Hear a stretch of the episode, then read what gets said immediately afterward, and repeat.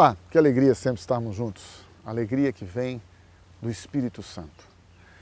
Eu tenho sido um combatente da ideia de que toda religião é boa, de que todo caminho leva a Deus. Não é verdade. Religião, não estou aqui, entenda bem, combatendo o fato de que as pessoas queiram ter uma religião. Isso é problema de cada um. Agora, dizer que a religião é que salva, é que transforma o homem, é que dá vida ao homem, que a religião é o caminho que nos leva a Deus, isto não é verdade. E eu lamento se isso ofende você, mas eu não posso me calar.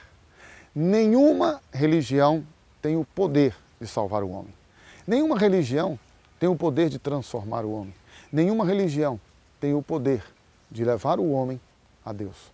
Somente Jesus Cristo pode conduzir o homem a Deus e somente Jesus Cristo pode salvar o homem. Isso é algo tão importante para você e para mim, é algo de base, fundamental. E às vezes as pessoas se esquecem disso. E aí elas se envolvem, como eu disse aqui, com o caminho da religiosidade. E elas se envolvem com as instituições, com o fazer. É algo terrível que você e eu muitas vezes experimentamos. Fazer. As pessoas hoje elas querem fazer, fazer coisas para Deus. Deixa eu chamar a sua atenção para algo importante que a Bíblia nos diz. Que algumas pessoas, segundo Jesus, são palavras dele, disseram para ele no dia do juízo final: Senhor, em teu nome nós fizemos sinais e maravilhas. Em teu nome nós expulsamos demônios, em teu nome nós profetizamos. E Jesus então olha para aquelas pessoas e diz: Nunca vos conheci. Preste atenção nesta frase. Nunca vos conheci. Apartai-vos de mim, vós que praticais a iniquidade. Ora, é algo que nos espanta, particularmente me incomoda. Expulsou demônios, fez maravilhas, sinais, profetizou, e Jesus disse: Nunca vos conheci. Porque não é o que eu faço para Deus, Entenda isto. Não é o quanto eu trabalho para Deus. Não é o quanto eu sou usado por Deus. Porque eu posso fazer muitas coisas para Deus.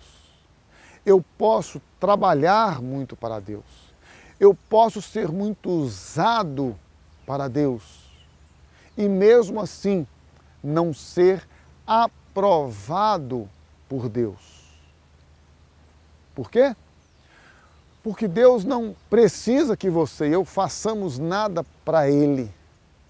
Deus não precisa que você e eu sejamos usados para Ele.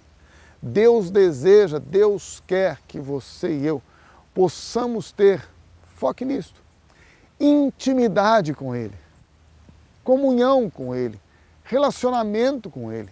Deus não precisa do seu, do meu, do nosso dinheiro. Não. Isso nós fazemos como investimento no reino dele, por gratidão, por reconhecer que Deus é soberano. Só isto.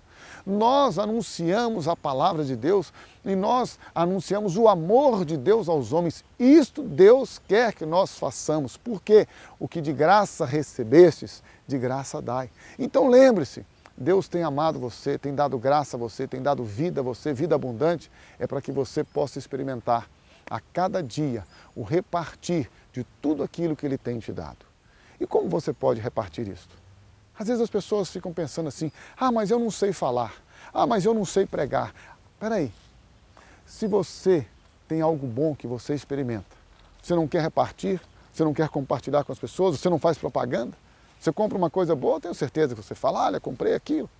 Se você experimenta algo gostoso, você diz, puxa, como é gostoso aquilo que eu experimentei. Você podia experimentar também. Tudo na vida é assim. Nós estamos prontos para divulgar aquilo que de bom nós experimentamos, usufruímos. Portanto, você e eu precisamos usufruir mais e experimentar mais o amor de Deus, a graça dele, a bondade dele. E assim você e eu falaremos mais deste amor, desta graça, deste perdão de Deus. E sabe o que você e eu podemos experimentar então, diante de tudo isso que Deus tem feito? Você pode experimentar. Experimentar de verdade não por uma religião, mas por causa de uma pessoa, experimentar a vida de Cristo. E esta vida está à sua disposição. Então somente entrega o teu caminho ao Senhor. Confia nele e o mais ele fará.